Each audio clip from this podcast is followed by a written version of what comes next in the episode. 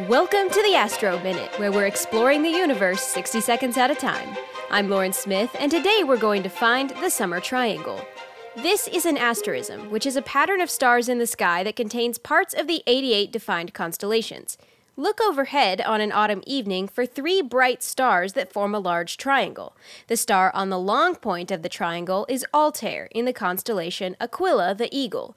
At one of the other two corners, Deneb forms the tip of the Northern Cross, an asterism that, unsurprisingly, looks like a cross located in the constellation Cygnus, the Swan.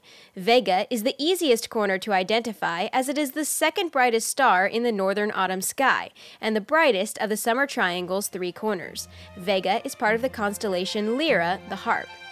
And that's your Astro Minute. Grab your blanket, binoculars, and red flashlight and get ready to explore the night sky.